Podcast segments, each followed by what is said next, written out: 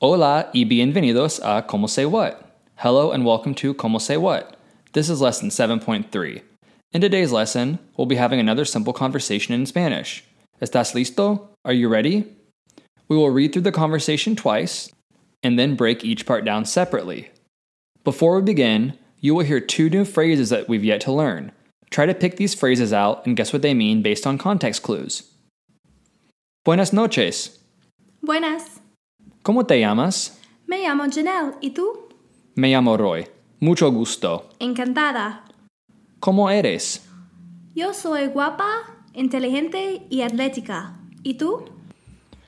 Yo soy artístico y alto. Muy bien. Adiós. Hasta luego.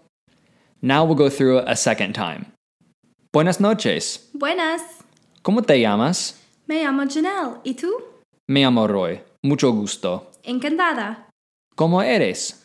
Yo soy guapa, inteligente y atlética. ¿Y tú? Yo soy artístico y alto. Muy bien. Adiós. Hasta luego. Now we'll run through the conversation line by line. I started with Buenas noches, which means good evening.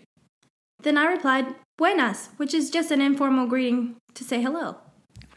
I then asked Como te llamas, which means what is your name? I replied, Me llamo Janelle. ¿Y tú? Which means, My name's Janelle. And you?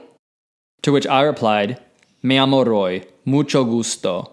Now, mucho gusto is the new word or phrase that we've learned. Mucho gusto simply means nice to meet you, or it is my pleasure. To which Janelle replied, Encantada, which means enchanted or delighted to meet you. I then asked, Como eres? which means, What are you like? To which I replied, Yo soy guapa, inteligente y atlética. Y tú? Which means, I am attractive, intelligent or smart, and athletic. And you? To which I replied, Yo soy artístico y alto, which means, I am artistic and tall. Then I said, Muy bien, adios, which means, Very good, very well, goodbye.